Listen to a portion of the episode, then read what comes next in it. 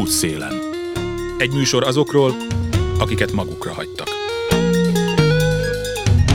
Jó napot kívánok, Józsa Márta vagyok. Iskolába járni egy gyereknek olyan, mint levegőt venni, mint reggelizni, ebédelni, játszani, hazamenni a szülői házba, megfürdeni, nyugodtan aludni. Iskolába járni olyan néme egy gyereknek, mint egy lehetetlen küldetés. A rossz szennyező fűtés miatt folytogató levegőben felkelni a hidegben, éhesen elgyalogolni a suliba, beülni a hátsó padba annak a biztos tudatában, hogy úgy sem érdekelő senkit, és maximum azért volt érdemes fagyban sárban eljönni, mert itt van meleg étel, és mert nem vonják meg a szülőktől a családi pótlékot a hiányzások miatt és mert ott áll vele szemben a pedagógus, aki nem ezen a katedrán szeretett volna állni, hanem egy olyanon, ahol szabadon taníthat, nem gyötrik lehetetlen ideológiai és adminisztratív elvárásokkal. Nem éreztetik vele naponta, hogy csak fölösleges teher a NER száguldó harci szekerén, ahol kapna segítséget és eszközt ahhoz, hogy megszerettesse az iskolát azzal a gyerekkel, akinek a matek példánál nagyobb gondja, hogy lesz-e vacsora, és hogy neki magának se kelljen a hóvégén azon gondolkodnia, jut el még egy kiflire, ha kalácsra nem is. A most következő idézetet egy 17 éves romasrác juttatta eszembe, éppen jogásznak készül valamelyik elit egyetemre. Tudja, hogy ő egy a nagyon boldog kevesek közül. Az író lakatos mennyhírt a könyv címe Füstös képek. Reggelenként sokszorosan éreztem hatását, amikor anyám kiugratott a fészekből, mert iskolába kellett mennem. Néha megoldódott azzal, hogy apámat bezárták az iskola, és a Levente elmulasztásáért kiszabott pénzbüntetést dutyira változtatták át. Nem bántott érte, szívesebben vállalta, mint én a tanulást, csak anyámmal voltak kellemetlenségeim. Tudott az ostorral bánni. Olyankor apám fajtájának mondott, akiknek se országuk, se hazájuk nincs. Eddig az idézet lakatos menyhértől. Nemrég meséltem el valahol, hogy még a rendszerváltás előtt együtt felvételiztünk tanárképzőre egy nagyon barna bőrű és elképesztően okos és felkészült romas ráccal. Később tudtam meg, hogy a szóbeli után a grémium leültette és megkérdezte tőle, belegondolt-e abba, hogy ezzel a fizimiskával úgy sem állhat soha katedrára. És akkor a kitűnő felvételi eredménye ellenére minek is járna ide. Ezt a kérdést talán ma már remélem legalábbis nagyon senki nem tenné föl neki. Na de hogyan jut el odáig, ha csak nem kivételképpen? Miért ne gondolnánk cigány fiatalokat keresve a középiskolai és egyetemi tanterekbe, hogy amit itt látunk, azaz nem látunk, az a rendszerváltás utáni politikai elit minősíthetetlen bűne és szégyene. Útszélen. A Milestone intézet olyan szakkollégium, ahol azt gondolták, hogy patriótákat sok kicsi Széchenyit akarnak nevelni. Diákjaiknak körülbelül 160 tudományos tárgyal van módjuk megismerkedni, aki itt tanul, az jó eséllyel jut be akármilyen csúcsintézménybe a világon. Mindez persze pénzért van, és nem is kevésért. Igaz, hogy a tanulás a legjobb befektetés, de nagyon sokak számára ez egyszerűen elérhetetlen. Innen szép nyerni azoknak, akik mégis ide vágynak. Az intézet munkatársai úgy gondolták, nem lehet, hogy a 21. század oktatási csúcs szolgáltatásaiból kimaradjanak tehetségek csak azért, mert nincs pénzük megfizetni a plusz képzéseket. Hogy miért, arról később részletesen beszélgetünk az intézet vezetőivel. Egyelőre csak pár mondat Greskovics Györgyel, a Milestone Intézet oktatási igazgatójával és egyik alapítójával arról, hogy mit jelent a Bridge, magyarul híd program, és mire számíthat az, aki ide szeretne jelentkezni. A Nyson Intézetnek a kezdetektől fogva volt ilyen gondolata, hogy pro bono hívjanak ide olyan diákokat, akik nem tudnának ide járni? A kezdetektől volt, igen. Ez a legelső pillanattól fogva voltak olyan diákok, akiket úgy hoztunk be, hogy nem voltak tandíjkötelesek, és akkor ez az, ami egyre inkább intézményesedett, részévé vált a, felvételi folyamatnak, és a, az első pillanattól kezdve mi visszaforgattuk a tandíjnak egy részét kifejezetten erre a célra. Az elején még keveredtek a tanulmányi kritériumok a rászorultsági kritériumokkal, és akkor ezek szépen így az évek folyamán szétváltak, és külön kategóriákat alkottak. Most pedig kifejezetten szeretnénk arra fókuszálni, vagy hát most már, most már évek óta arra fókuszálunk, hogy láttuk, hogy nem elég önmagában az, hogy a maga rászorultság, mint olyan megjelenje, mint felvételi szempont, amikor összöndíjakat osztunk, hanem hogy nagyon sok mindenkinek kifejezetten az angol nyelv, az már egy nagyon nagy belépési nehézséget okoz, illetve az, hogy az iskolai követelményeket tudják olyan magas szinten teljesíteni, hogy az itteni programon is részt tudjanak venni, és akkor ebből a gondolatból született meg a először bridge programként becézett, és aztán ez az, ami az átalakult egy, egy, egy ösztöndíj kategóriává, tehát hogy létrehozzunk egy olyan egyéves programot, ami kifejezetten ilyen diákoknak ad lehetőséget, belépési lehetőséget a főprogramba. Tehát, hogy kisebb legyen az a lépcső, amit az elején meg kell, meg kell ugrani. Ennek a, a próbálkozásnak vagy kísérletezésnek ez most már a negyedik éve volt. Egy EMI pályázattal indult ez el, amit elnyertünk, és az EMI ezt támogatta két éven át, és aztán pedig egy privát donor vette át ezt a támogatást, és idén már erre külön a szülők körében is, meg a Milestone különböző networking keresztül fundrézeltünk, annak érdekében, hogy ezt a diákságot, ezt növelni tudjuk a Milestone keretein belül. Útszélen. Sípos Alexandra és Makula György ezzel a programmal kerültek ide, 17 évesek. A gimis óráig után délutánjaik egy részét a milestone töltik, mert terveik vannak. Az osztályfőnököm az osztálycsoportba betett egy uh, ilyen linket, hogy lehet jelentkezni erre az ösztöndíjra, és akkor megnéztem, nagyon, nagyon megtetszett, lelkesedtem is érte, és akkor jelentkeztem, és felvettek. Mi a célod, hogyan képzeled el a jövőképedet, miért tanulsz itt? Politikai pályán szeretném folytatni a pályafutásomat, vagy a tanulmányomat, és a Milestone Intézet lehetőséget nyújt erre, hogy külföldön is tudjam tudjak tanulni, illetve itt megvannak azok a lehetőségek, amik a külföldi felvételikhez kellnek. Például tudok klubokba járni, Vita Klub például, és akkor tudok tapasztalatokat gyűjteni. Mi van az a politikai pályában? A magyar politikai rendszer nem éppen tetszik most jelenleg, hogy így van, és úgy gondolom, hogy képes lennék valahogy ezt így megreformálni, vagy végre egy pontot tenni az íra, hogy most már Magyarországon egy rendes politikai rendszer egy alakuljon ki. Mire oda kerülök már? Vagy legalábbis elkezdjem ezt a változást. Bátorítanak itt a milestone erre? Igen, erre is haladunk, erre orientálódunk. Segítenek kiválasztani például olyan modulokat, vagy elküldenek, hogy akkor ide mehetsz például önkénteskedni, vagy milyen nyelveket tanuljak, milyen egyetemeket nézzek meg szakokat, és akkor ilyen bátorítanak. És akkor most ez a közelgő kampány neked, ez egy aranybánya, jársz valahova önkénteskedni? Igen, az MMM-ben aktivistaként, hát aktivistáskodom. Jövőbeli pályaképedről kérdeznélek, mit szeretnél elérni? Mindenképpen jogi pályán pályán gondolom el magam, azon is belül az emberi jogokat szeretnék tanulni, és ebben is szeretnék tevékenykedni igazából, és különösen érdekelne a kisebbségek megsegítése, itthon és külföldön is, ugyanis úgy gondolom, hogy ez egy igazán testhez álló munka lenne számomra. Köztudottan én cigány származású vagyok, és már egészen kiskoromtól kezdve találkoztam a megkülönböztetéssel, és igazából egészen kiskoromban alakult ki az a nézet, hogy én ezen a diszkrimináción szeretnék segíteni. Mit jelent a megkülönböztetés az esetedben? Tehát hogy látod, hogy az embereket, hogyha romák, akkor miben különböztetik meg? Iskolán, utcán egyáltalán hol találkozol vele? Alapvetően én ilyen nagyon közvetlen diszkriminációval nem találtam, szóval gyűlöletbeszéddel és a többen szerencsére nem találkoztam, de alapvetően észre lehet venni, hogyha az ember romaként megy valahova, és ezt nyíltan is vállalja esetleg, akkor hát ferde szemmel néznek rá, és máshogy viszonyulnak hozzá. Hova jársz A második kerületben járok, Szent Angéla Ferences Gimnázium és Általános Iskola. És vannak ott még roma diákok? Igen, igen, vannak, és igazából ott nem találkoztam szerencsére ilyen megkülönböztetéssel, és, és ezért hálás vagyok. Hogy kerültél a milestone Nos, nekem apukám találta meg ezt a lehetőséget, amit átküldött nekem, én pedig átolvastam, azonnal átfutottam a weboldalt, és igazából tényleg nagyon megtetszett az oktatási rendszer is, ami itt van, illetve az, amit képvisel maga a Milestone, és Igazából azonnal megpályáztam, és most itt vagyok. És mi a vágyat, hogy hova menjél tovább egyetemre? Például melyik ország, meg melyik iskola? Nagy vágyam, hogy Nagy-Britanniába tudjak tovább tanulni, ugyanis nővérem is ott tanul jelenleg, de ugye most a Brexit miatt ez eléggé zűrzavaros, és nem biztos, hogy sikerülni fog anyagi gondok miatt is. Ugye mindenki tudja szerintem, hogy mi ezzel a kapcsolatban a helyzet, nagyon drága lett most. De hogyha esetleg oda nem sikerülne, akkor Hollandiában, Dániában, esetleg Franciaországban képzelem el a jövőmet. A nővéred mit tanul? A nővérem is jogot tanul, és remélhetőleg én is azt fogok. És az a mondat, hogy képzeled el a jövődet, ez azt jelenti, hogy ott is szeretnél dolgozni, vagy pedig hazajönnél utána? Alapvetően én elég sok helyen szeretnék dolgozni olyan szempontból, hogy szeretném körbejárni a világot, megismerni különböző kultúrákat, és ezáltal a saját szakterületemet is igazán megismerni. És igazából, hogyha ezt a tapasztalatot megszereztem, utána igazából akkor elválik igazából, hogy én hol képzelem el a jövőmet. De mindenképpen Magyarországon is szeretnék segíteni az embereknek. A milestone kívül kapsz még segítséget bármifajta szervezettől ösztöndíjat, ehhez hasonlókat?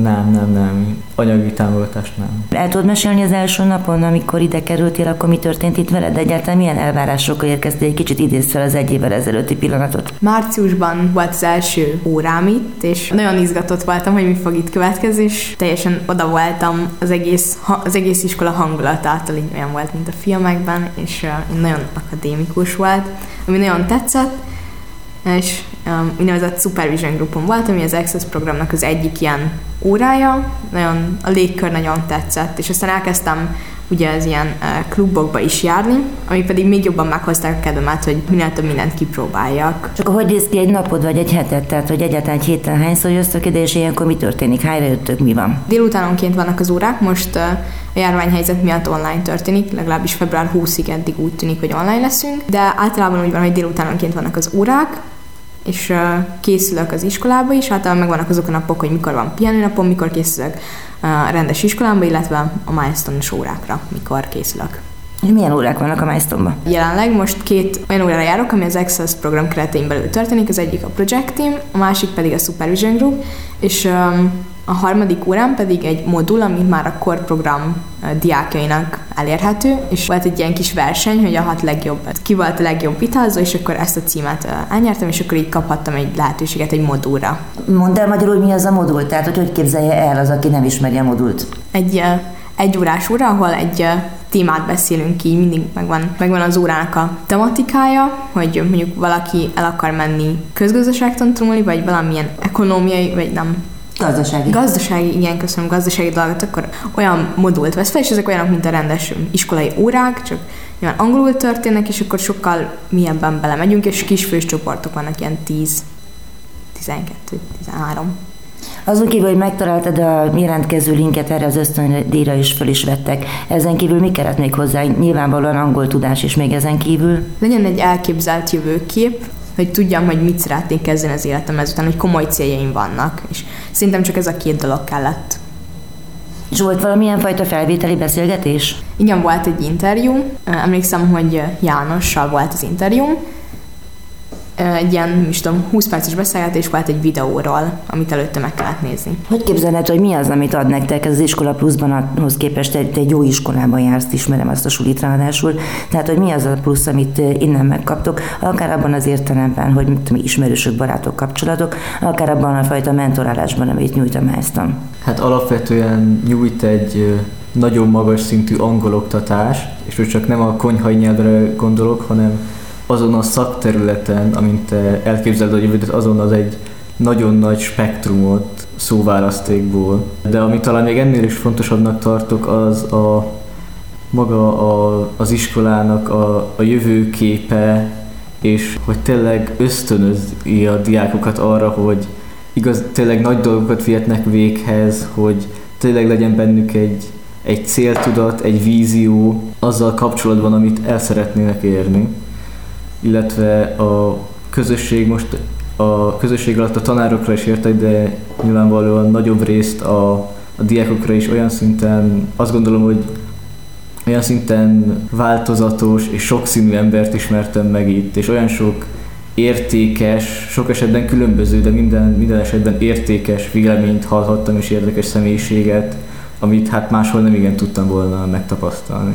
Mit szólnak a szüleid, de ez mondtad, hogy édesapád találta ezt a lehetőséget, de hogy mire bátorítanak a szülők, elégedettek azzal, hogy jogi pályával mentek, hogy mi az ő elképzeléseid arról, hogy hogyan éljetek majd? Alapvetően nagyon támogatnak engem, amit, amiért nagyon hálás vagyok, és ők igazából annyit mondtak, igazából az a látásmóduk, hogy amit én szeretnék, és amiben én szeretnék foglalkozni, abban, abban ők támogatnak teljes mértékben is, hogyha azt mondták, hogy igazából, hogyha valamiből tényleg kiemelkedő tudok lenni, abból, akkor abból meg fogok tudni élni, és igazából tényleg a, a jog az az én döntésem volt, tehát ők ebben támogatnak. És mivel, hogy emberi jogokkal szeretnél foglalkozni, hogy látod, hogy egy veled egy idős romas lesz a Magyarországon, mekkora esélye van arra, hogy el tudjon menni egyetemre, és hogyha nincs, ha úgy látod, hogy nincs, akkor mi az, ami akadályozza őket benne? Rengeteg roma család nagyon rossz körülmények között él Tehát most nem feltétlenül Budapestre gondolok, hanem az egész országra kivetítve, tényleg főleg Kelet-Magyarországon hatalmas cigánytelepek vannak, ahol az emberek tényleg nyomorban élnek, és ebből kitörni szinte lehetetlen,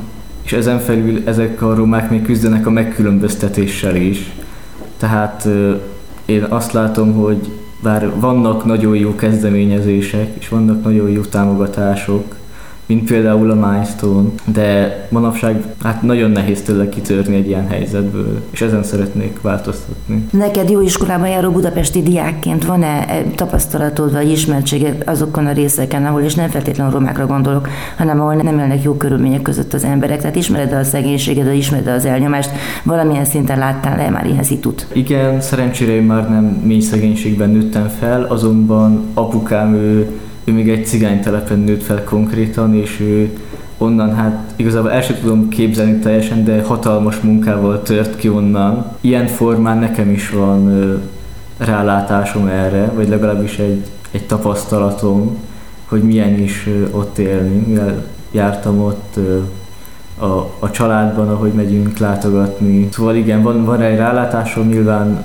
nem akkora, mint hogyha én is ott nőttem volna fel, de de azt gondolom, hogy bárki segíthet egy ilyen helyzetben, hogyha, tehát hogyha valakinek semmilyen tapasztalata nincs, akkor is egy jó szándék az elég szerintem. Hát persze természetesen csak kíváncsi volt, hogy vannak-e tapasztalataid. Egyébként édesapád mesélt jót is, mert nekem szintén a tapasztalatom, hogy azért ezeken a telepeken és olyan működő szolidaritásokról, meg kedves nagymamákról szóló történetek azért mindig elő szoktak bukkani. Igen, igen, igen. Természetesen ennek van egy jó oldala is, olyan szempontból, hogy Apám még tényleg azt, azt mesélte, hogy akkoriban a, a család és a nagy család egy hatalmas összetartó erő volt, és akkoriban még tényleg mindenki ott volt mindenkiért, és kiálltak egymás mellett, és azt érzi, hogy ez manapság kezd kiveszni a modern társadalomból, a felső osztályból. De igen, ez egy, ez egy nagyon fontos megtartó erő is, és természetesen vannak ennek pozitív oldala is. Édesapád mivel foglalkozik egyébként? Édesapám a rendőrségnél volt hosszú ideig kommunikációs munkatárs, jelenleg a büntetés végrehajtásnál dolgozik szintén kommunikációban. Te szüleid mit szóltak ahhoz, hogy politikusnak készülsz, illetve hogy nagyon érdekel a politika? Van valami családi indítatás ehhez kapcsolódóan? Mm, nem, annyira nincs. Amikor anyukámnak mondtam, hogy nagyon szeretnék politikával foglalkozni, mondta, hogy óva intett, hogy ez nem ilyen könnyen megy Magyarországon ebben a rendszerben, és hogy itt azért meg kell válogatni, hogy mit, hogy csinálunk, és hogy ez veszélyes is tud lenni, illetve hogy nem, nem annyira erkölcsös, ami megy. És hogy mondta, hogy nem igazán. Hát, hogy először így igen, voltak egy kis, nem is azt mondom, hogy visszatartó erő, hanem hogy nem annyira lelkendezett, de aztán így egyre többet így beszéltem róla, hogy na majd akkor én megreformálom ezt a rendszert, vagy legalábbis megpróbálom, és akkor egyre támogat, mindenben támogat szerencsére. És ő mivel foglalkozik? Édesanyám takarítónő. Érti azt a világot, ami miatt rossz most itt Magyarországon élni? Igen, igen. Hogyha nem tudtál volna eljönni a milestone akkor szerinted mennyivel lett volna kevesebb a lehetőséged arra, hogy megvalósítsd az álmaidat, és egyúttal mondd el, hogy melyik országban mit szeretnél tanulni pontosan? Azt még nem tudom, hogy melyik országban mit szeretnék pont, vagy hát mit szeretnék pontosan tanulni. Még nem igazán gondolkodtam el ezen az országokon, de mindenféleképpen politikát, társadalom, tudományokat. Egyetértesz azzal, amiről beszéltünk itt, hogy azért van egy csomó olyan ember, akinek nem nagyon van lehetősége arra, hogy eljusson egyetemre, pláne nem, hogy a milestone keresztül. Igen, egyetértek Gyurival, hogy ilyen vannak olyanok, akik nem biztos, hogy ki tudnak törni jelenlegi helyzetükbe, vagy nem kapnak megfelelő oktatást.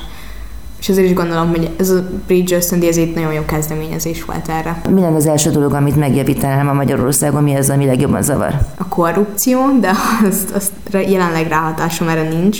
Talán az oktatási rendszer, ugyanis Magyarország nem annyira edukált társadalom, és szerintem ez nagyon meglátszik a döntéshozatalokban is, illetve hogy, hogy hogyan élik az emberek az életüket, és szerintem ezt nagyon-nagyon rá kellene feküdni erre, hogy nagyon edukáljuk az embereket itthon. A ti sulitokban volt sztrájk most hétfőn? Volt hétfőn? Síszünet volt, úgyhogy sokan siálni is mentek például az iskola csinálni egy sítábort. Emlékszel Nagy Blankára, aki felszólalt még középiskolás korában tüntetéseken? Nincs meg a történet? De, de valami rémlik, igen. És nem félsz attól, hogy nem is rád katana a politika, hogyha esetleg hangsúlyosabban szerepet vállalnál, vagy lehet, hogy csak később mennél a politikusnak, most még csak tanulsz? Most még csak tanulok, de nem igazán félek, mivel hogyha nem kezdjük el, nem kezdi el most valaki, akkor úgy gondolom, hogy Magyarországon már tényleg ráférne egy ilyen gatyába rázás, és, és valakinek el kell kezdenie, úgy gondolom, szóval nem, nem igazán tántoríthat el ettől semmi. Te ismered a szegénységet és azoknak a sorsát, akik tulajdonképpen az áldozatai ennek a politikai szisztémának? Úgy értem személyes tapasztalatban. Személyes tapasztalatom közvetlen nincs, viszont uh, édesanyám vidéken nőtt fel, illetve a családunk távolabbi tagja is vidéken élnek jelenleg, és uh, igen, meselt uh, egy-két történetet a szegénységről. Mármint hogy éheztek, vagy mire? Nem, így konkrétan nem, viszont vidéken nem igazán jó a helyzet. Meddig tudtok még ide járni a milestone El fog ez kísérni ez az iskola benneteket az egyetemig? Az egyetemi jelentkezésig, igen. Tudsz valakit mondani, aki a példaképet? Bármilyen ügyben? Mm, igen, nem tudom pontosan a származását, de Shirin Ebadi, nem is biztos, hogy jól ejtem ki a nevét, um, egy aktivista, és azt hiszem iraki aktivista, nő, és um, ő is a korrupció ellen harcolt nagyon sokáig, és a nemek közti megkülönböztetés ellen, és ő is nagyon sok fenyegetéssel találta szembe magát a pályafutása során, és ezeket nagyon szépen átugrotta, és uh, elindított egy olyan női mozgalmat, ami nagyon inspiráló volt, és lehetőséget adott rengeteg ottani nőnek. A nők kérdés egyébként izgat téged? Igen, teljes mértékben. A 21. században is elég nagy probléma a nők és férfiak közötti diszkrimináció, például a bérkülönbségek, amíg, és, és mindig az, hogy ameddig egy nő nem sétált úgy végig az utcán, hogy ne nézne hátra, addig szerintem nincs rendben az egyenjogúság kérdése. És a fiatalokat egyébként érdekli az aktivizmus meg az egyenjogúság? Akikkel eddig találkoztam, azokat igen. Téged például érdekel a nő kérdés, meg ez a fajta egyenjogúsági kérdés? Igen, teljes mértékben, tehát én, én feministának mondom magamat. Teljesen támogatom őket ebben az egyenjogúsági eh, kérdésben, az egyenlőségi kérdésben, és teljesen egyetértek azzal, amit Alexa mondott.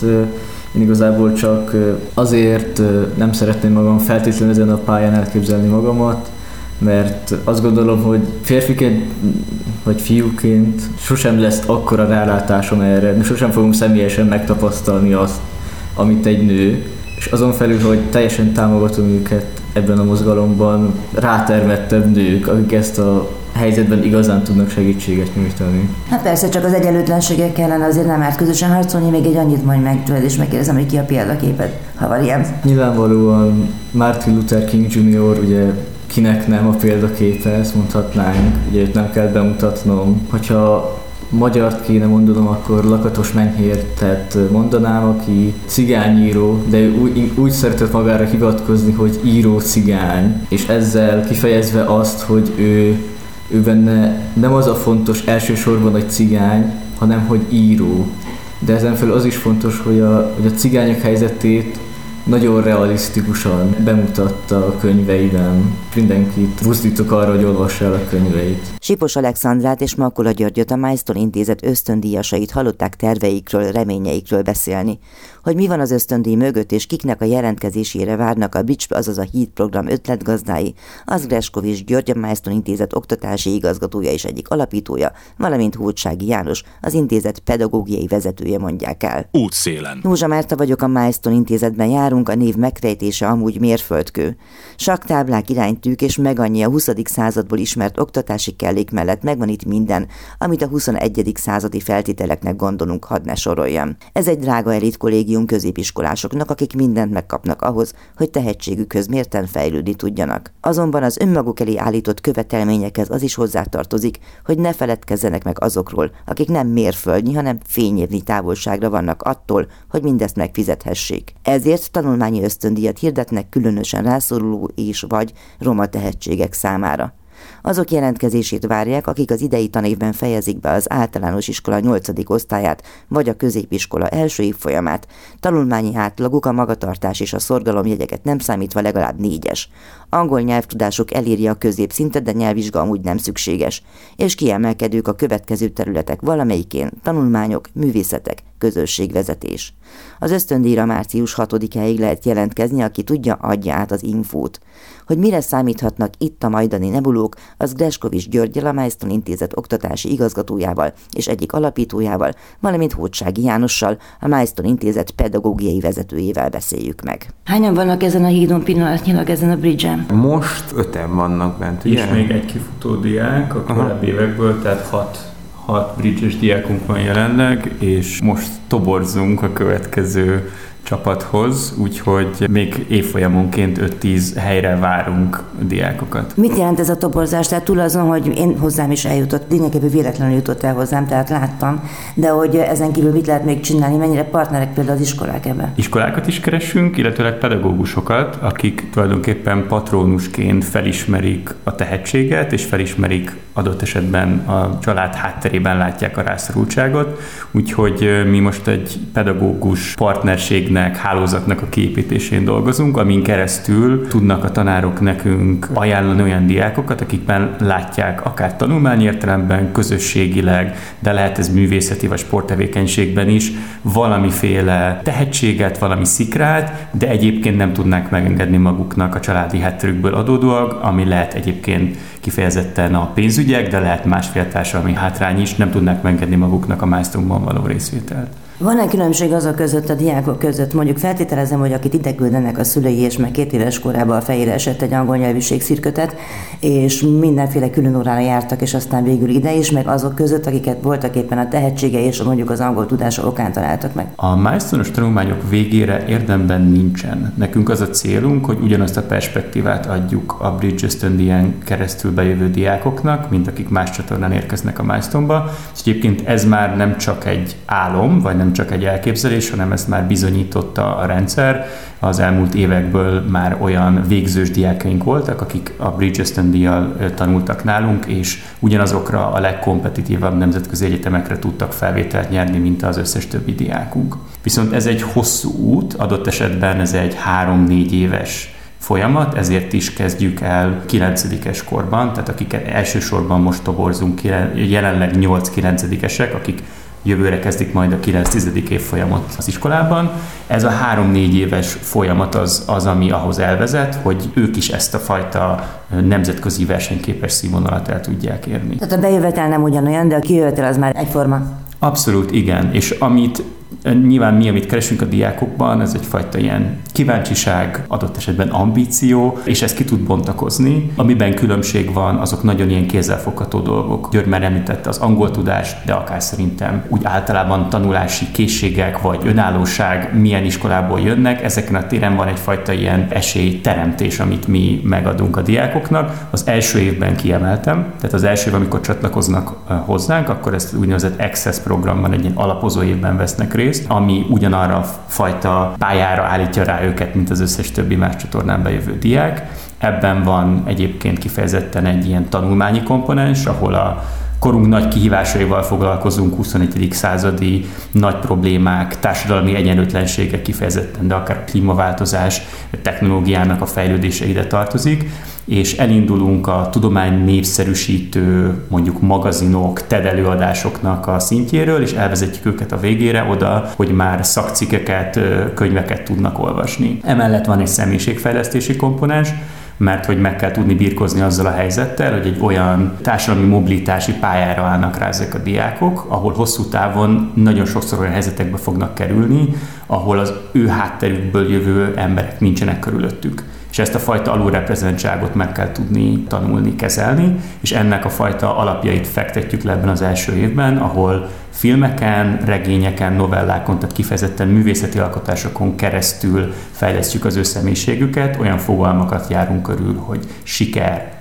félelmek, ambíció, és erről beszélgetünk a diákokkal ezeknek a művészeti alkotásoknak a mentén. És a harmadik komponens pedig, hogy a személyiségfejlesztés és a tudásfejlesztés mellett legyen egy gyakorlati komponens is ennek a programnak, ahol pedig kifejezetten a diákok kis projektcsapatokban egy általuk azonosított fontos társadalmi kérdésnek a megoldásán dolgoznak.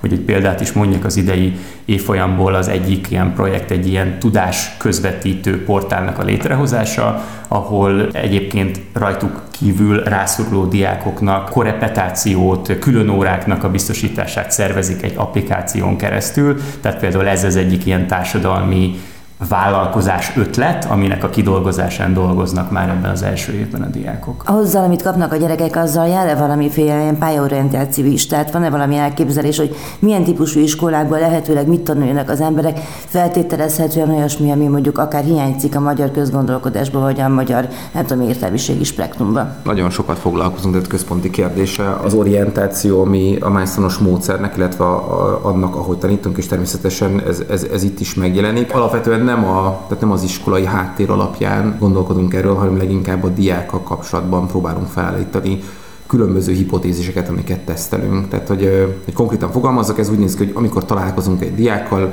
a felviteli folyamat során, a különböző tanácsadási és mentorálási alkalmak során, akkor felépül bennünk egy kép azzal kapcsolatban, hogy, hogy kivel beszélgetünk, miben erős az illető, milyenek a, mik az intellektuális képességei, érzelmek mi vonza, mik azok a minták, amiket követ, és ezeket elkezdjük feszegetni. Tehát azon gondolkozunk, hogy mi lehet egy olyan ideális pálya ennek a diáknak a számára, ami valahol az ő előnyeit, erősségeit és az ő érdeklődését az egyesíti, és egy olyan pályára állítjuk rá, ahol azt fogja megtapasztalni, hogy egy, hogy egy, egy nemzetközi top egyetemen végez. És ez azért fontos, mert a, az orientációs filozófiának a része az, egy, az egyrésztről az, hogy minél több ajtót nyissunk meg számukra, tehát hogy nem végleges destinációban gondolkozunk, hanem egy útnak a különböző szakaszairól, és leginkább azt a fajta készséget próbáljuk nekik megtanítani, hogy ők maguk hogyan tudják megtalálni a saját útjukat. Úgyhogy persze ennek vannak nagyon izgalmas részei, hogy amikor valaki bejön azzal, hogy nagyon szereti a nyelveket, de egyébként nagyon jó matematikából, akkor felugrik a fejünkben a nyelvészet, és hogy ez egyébként egy mennyire jó kombinációnak a két dolognak, vagy hogyha kiderül, hogy valaki jó, jó fizikus, de egyébként állandóan a galériákat járja, akkor lehet, hogy az építészet az egy, az egy jó irány de az egész folyamatnak a, a végső kiforrása az pont arról szól, hogy őt különböző olyan helyzetekbe tesszük bele, amikor ő meg tudja tapasztalni, hogy ez valóban tetszik-e neki. Tehát, hogy nagyon sokan jönnek be azzal, hogy a, hogy a nagy középosztálybeli hivatásokat szeretnék tanulni, jogász, Mint a jog, igen. Jogászok, orvosok, mérnökök, közgazdászok, tehát a, ez, ez szokott lenni a lista de hogy ezzel kapcsolatban vagy szülői mintákat követnek, vagy valamilyen fajta olyan elképzelést, ami a, a, a populáris kultúrából érkezik meg hozzájuk. Amikor ő elmegy mondjuk a Milestone keretein belül egyikére arra száz valahány tudományos modulra, ahol tanítjuk például a jogot, és mondjuk jogfilozófia modulra elmegy, vagy egy jogértelmezési modul, akkor kiderül számára, hogy valóban fel lehet öltözni szépen és szónokolni, mint a tévében, de egyébként a nagy része ennek a munkának az inkább arról szól, hogy az ember egy szöveget értelmez és definíciókat, definíciókon vitatkozik, és ez lehet, hogy valakinek iszonyatosan bejön, és lehet, hogy valaki rájön, hogy neki igazából nem ez való. Ugyanez mondjuk a közgazdaságtannál, aminek nagy nagyon komoly ugye, matematikai komponensei vannak. Lehet, hogy ő rájön, hogy egyébként őt ez izgatja, de hogy sokkal inkább érdekli az, hogy hogyan fejlődnek társadalmak, és inkább a development studies vagy a szociológia az, ami, ami egyel inkább való neki. Tehát ilyen módon mindig a mentornak a feladata az az, hogy valamilyen fajta elképzelést, hipotézis állítson fel, hogy mi lehet az ideális útja a diáknak, és aztán pedig ezt kitesztelje a diákkal, és a diákot reflektáltassa arra, hogy ez milyen élmény volt. És akkor ezúton alakul és fókuszálódik az a pálya, amit a diák bejár, és ami leginkább alakul az az, hogy a diáknak az önmegismerése fejlődik, a magáról alkotott tudása fejlődik, az önreflexiónak a képessége fejlődik, és ez az, ami, hogyha adott esetben ő egy szuper egyetemen még egy nagyot változik, hiszen miért nem változna 18-tól 21-ig, vagy 21-től 30-ig, akkor megvan, vagy később is, ugye, akkor megvan az a képessége, hogy ő tudja, hogyan tud átvagolni egyik pályáról a másikra, az ő képessége, az ő érdeklődés az hogyan tudja segíteni az ő életében üli karriernavigációját, és szerintem ez a legnagyobb ilyen hozzáadott érték az, annak, amit itt tanulhat. Jó, lehet erre a képességre természetesen mindannyiunknak szükségünk van, és gyakorlatilag ezekben az időkben mindenkinek ezzel szembe kell néznie. Milyenek a visszajelzése külföldi egyetemekről egyáltalán, mennyire lehet ezeknek a gyerekeknek a sorsát monitorozni a későbbiekben? Mi nagyon jó visszajelzéseket kapunk, tehát hogy több olyan levél is díszelek például a Cambridge Egyetemtől az irodánkban, ahol egy általunk kiküldött diák, az például évfolyam első lett, és akkor ezt egy külön köszönetben kaptok még egy Cambridge College-tól, hogy, hogy tőlünk és az iskolájától oda érkezett. Tehát ilyen értelemben a, a visszajelzések jók voltak, korábbi felmérések, amik egyébként a, a milestone diákokat nagyon jó helyre pozícionálták az angol átlaghoz képest, még tanulmányi eredmények tekintetében is most már ugye több mint tíz éve csináljuk ezt, tehát hogy az is látszik, hogy hova fejlődnek ki ezek a karrierutak, és, és tényleg elmondhatjuk egy nagyon tág spektrumon mozognak az alumnuszok, tehát hogy vannak a, a nagy globális tech cégektől olyanok, akik a, nem tudom, Európában, a Brüsszelben dolgoznak, egészen akik társadalmi vállalkozásokat indítanak itthon, civil szervezetnél dolgoznak, adott esetben az államoparátusban helyezkedtek el, vagy, vagy és nagyon sokan hazai cégeknél. Az általunk nagyon támogatott és partnerségben működő Future Hungary konferencia minden évben azon dolgozik, hogy külföldön tanuló diákokat magyar munkahelyekkel és szervezetekkel kössön össze. Tehát itt a Miria oldalunkról külön támogatást élvez egy olyan aktus, ami kifejezetten a visszahozást erősíti, és azt gondoljuk, hogy ebben is nagyon tevékenynek kell lennünk, mert ugye az egész missziónk arról szól, hogyan tudjuk ezt a külföldön szerzett tudást hazahozni. Az a fajta pedagógiai munka, ami kell ehhez a tulajdonképpen személyiséget is fejlesztő munkához, meg személyiség megismerést is jelentő munkához, azt onnan lehet összeszedni, mi kell hozzá, és mennyire tud ez úgy fejlődni, hogy az ember biztonságban érezze magát, hogy biztos, hogy jól navigálja a gyerekeket. A pedagógusi oldalon? Igen. A mi oktatói mentori gárdánk az egyébként elég sokszínű abban a tekintetben, hogy milyen tudományos háttérből és milyen szakmai életútról érkeznek az oktatóink. Vannak kifejezetten tudományos pályán elmélyült oktatók, adott esetben jelenleg is az akadémiai szférában dolgozók, vannak, akik az akadémiai világban egy darabig eljutottak, és aztán utána máshol kamatoztatják akár az eredeti szakmájukban, akár üzleti életben a, a tudásukat, és mi biztosítjuk itt az intézetben azt a fajta pedagógiai keretet, ahol ezek a különböző tudások, ami lehet egy tudományos ismeret, lehet valamilyen alkalmazott szaktudás vagy üzleti ismeret, a diákok számára a leghasznosabban, leggyümölcsözőbben fordulnak le. Pedagógusi oldalról azt hiszem, hogy akár már itt a, a, a Bridge program, illetve most a Bridge ösztöndi és az Access program kapcsán nagyon pozitívak az élményeink, tehát nagyon sokat beszélgetünk így a, az oktató kollégákkal, akik azt hiszem, hogy a szigorúan vett tudásfejlődés mellett ezt a fajta személyiségbeli érést, és nyomon követik a diákokon azt, hogy egyre bátrabbá válnak, és már ők maguk tűznek ki olyan célokat, amik az eredeti horizontjukon messze túlmutatnak. Úgyhogy azt hiszem, hogy ez a fajta ilyen rugalmasság és, és nyitottság, meg az a, annak a hitnek az átadása, hogy, hogy lehetséges, ahogyan Gyuri mondta, az ajtóknak a kinyitása, és amikor azt látjuk a diákjainkon, hogy ezt ők már a saját maguk csinálják, és átveszik ezt a mentalitást, azt hiszem akkor érezzük, hogy a mi munkánk a legsikeresebb. Kell-e, ugye kamaszokról beszélünk, kamaszok járnak ide, kell-e valami fajta egyéb személyiségfejlesztés is végezni, hiszen azért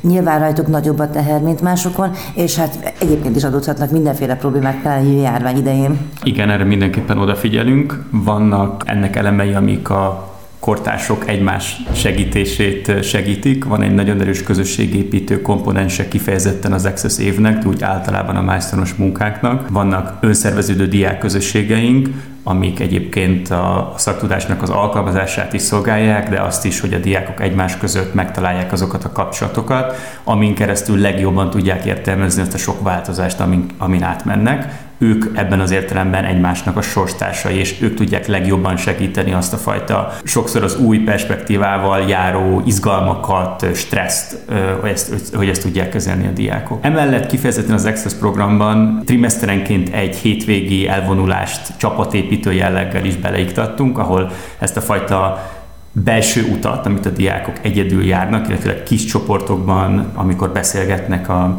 filmélményeikről a, a megadott fogalma kapcsán, ezt egy közösségi szintre emelik, és szimbolikusan az oktatási időszaknak, a trimeszternek a végén lezárjuk. És emellett egyébként a programvezetők az Access programban is, és az összes többi programban, illetőleg az egyéni mentorok, akik a diákok mellett állnak, ők azok, akik legjobban észlelik, amikor a diák adott esetben egy időnyomás alá kerül, mert túl sok mindent bevállalt. Vagy éppen volt egy adott típusú identitás, amit felépített a mentén, hogy én reálos vagyok, és én ezeket a tárgyakat szeretem az iskolába, és egyszer csak kinyílik a világ, mert megtapasztalva valami nagyon más is a milestone És író lesz belőle. És író lesz belőle, ne talán igen, vagy legalábbis elkezd kreatívan írni, akkor ezzel járó változásokat megint csak hogyan tudja saját maga számára értelmezni. A növekedéssel sokszor az az élmény is társul, hogy húzódik a bőre, illetőleg az, hogy egy új közegbe kerül be, ahol új barátságok kötődnek, de az eddig megismert erősségei, státusza egy picit most itt egy új lapra kerül, és új helyet kell megtalálnia magának a diák közösségben. Ilyenkor ott áll a mentor, ott áll a programvezető, aki észleli azt, hogy stresszbe került, időnyomás alatt van, vagy egyszerűen csak egy picit elveszett, vagy éppen most tartott, hogy akarja túlvállalni magát, és akkor segítünk ezeket a dilemmákat feloldani a diákoknak. Ez még csak annyit, annyit tennék hozzá, hogy amikor arról beszélgetünk mondjuk új a tanári gárdába toborzott tagokkal, hogy mit is jelent mentorálni a milestone belül, akkor ezt ilyen különböző szerepekkel próbáljuk leírni az elején, és akkor ennek nyilván nagyon fontos komponens a tanár, hiszen minden egyes diáknak a saját mentora egyfajta egyéni tanrendet segít a diáknak összerakni, és ez részben áll olyan feladatokból, amiket együtt a mentor talál ki és ad át a diáknak, illetve nyilván olyan más komponensekben, amit oda válogat, akár a, a, a milestone a tanrendjéből, akár azon túli tanulmányi versenyből, stb. De a másik két fontos komponens, amit szoktunk említeni, az egyik az az, hogy a mentor az a diáknak az ügyvéde és a pszichológusa.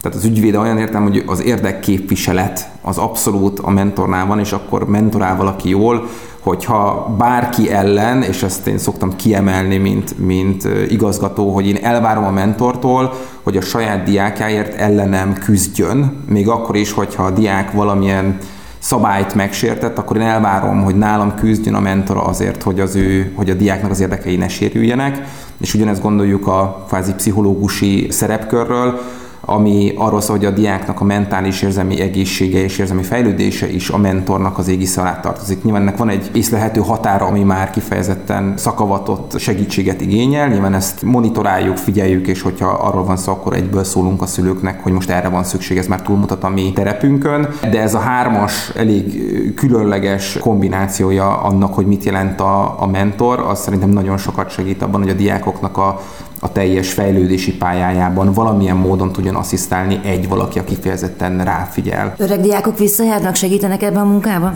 Nagyon büszkék vagyunk arra, hogy sok öreg diákunk van, aki kifejezetten tanít nálunk, tehát aki mentorál nálunk, órát tart nálunk, és az elmúlt években van egy ilyen visszatérő élmény, amikor valaki bejelentkezik, és azt mondja, hogy amúgy hogy is van ez a mentorálás, hogyan lehet ebbe belkapcsolódni, ezt mi nagyon-nagyon szeretjük, és nyilván ott már ők a saját élményüket örökítik tovább, és azt a kultúrát, amit tőlünk megkaptak a külföldi egyetemi élményektől megkaptak, az nyilván ott már nagyon egybecseng az, amit egyébként szeretnénk, hogy ők csináljanak. Ilyenkor jól meg lehet mosolyogni, amikor egyébként egy mondjuk bonyolultabb lelkületű diák egyszer csak találkozik, egy, vagy alumni egy bonyolultabb lelkületű diákkal találkozik, és akkor picit a saját levét issza, hogy akkor vele, vele se volt könnyű, most neki is nehéz. És egyébként pedig ez egy, ez egy nagyon összetartó hálózat, az, az egy ilyen fantasztikus élmény, hogy amikor szüksége van segítségre valakinek, aki fiatalabb, akkor az intézet falain túl is szépen szerveződnek azok a pici hubok, hogy nem tudom, például az OECD-nél most már a harmadik vagy negyedik alumnuszunk helyezkedik el, és akkor szépen húzzák egymást ezekre a helyekre, és mondják, hogy mik azok a lépcsők, amik oda vezetnek.